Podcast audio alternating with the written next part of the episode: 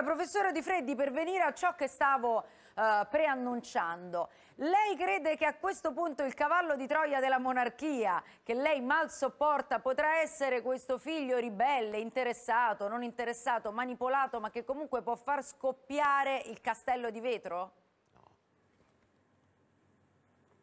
Ma temo di no, anche perché questo è un fuoco di paglia. Naturalmente eh, i due duchi eh, possono capitalizzare eh, agli inizi con queste storie, ma dopo un po' stufano, anche perché dicono sempre le stesse cose. Io però penso questo, che eh, il povero Harry eh, è una persona con cui si può simpatizzare ovviamente dal punto di vista umano, perché eh, in fondo è un bambino che ha perso la madre in condizioni tragiche, da, da questo punto di vista si può capire che sia sia rimasto traumatizzato. Eh, tutto il resto è completamente fuffa, cioè lui lo dice chiaramente, eh, odia la monarchia perché la monarchia è qualcosa che ha la primogenitura e lui è il secondogenito, è quello che Sartre chiamava l'idiota di famiglia, il secondo in una famiglia, Sartre lo chiamava per Flaubert per dire che a volte anche l'idiota di famiglia riesce a diventare il primo naturalmente, no? ma nel caso di Harry eh, si sa benissimo che non è così, lui non ce l'ha con la monarchia, ce l'ha con la monarchia per il fatto che non è lui che è le l'erede al trono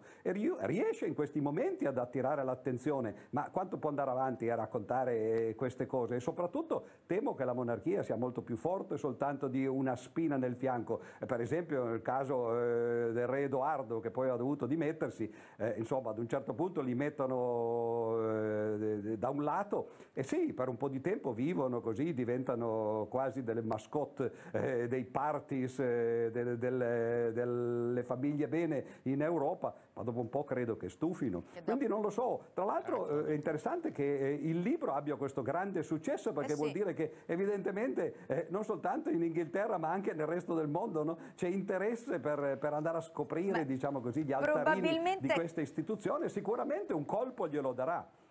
È quell'antica pulsione degli esseri umani di guardare dal buco della, buco della serratura, no? quindi l'occasione di poter entrare esatto. dentro no? le, le, le, mura reali e vedere che succede ha acceso tutti. Però io voglio tornare sul concetto esatto, di modernità e chiedere al professor Di Freddi una sua replica al fatto che in realtà la famiglia reale è così moderna, più moderna della Silicon Valley, diceva Lavinia. Duro colpo questo da sentire, professore, eh?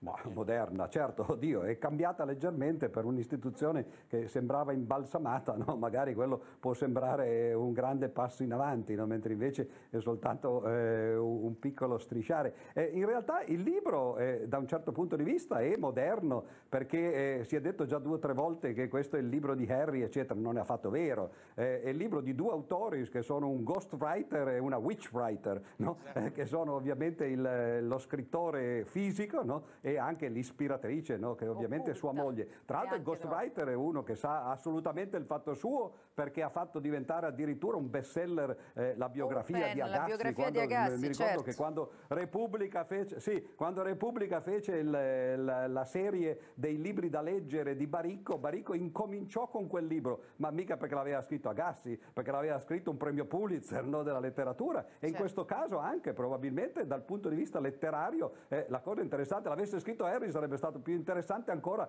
perché si sarebbe forse visto meglio quello che eh, certo. era lui. No? Eh, quindi da questo punto di vista qualche cosa certo è moderno. Lui spera, ho visto in un'intervista, che anche gli altri Windsor incomincino a scrivere i loro libri di modo che poi la cosa continua. Ma io non credo che nessuno scenderà su questo campo e soprattutto scenderà così in basso no? dal loro punto di vista da, da, Beh, da andare a rispondere Sarebbe molto sue, affascinante però questa guerra a colpi cosa, di memoir sarebbe... Posso solo aggiungere una cosa? Sì.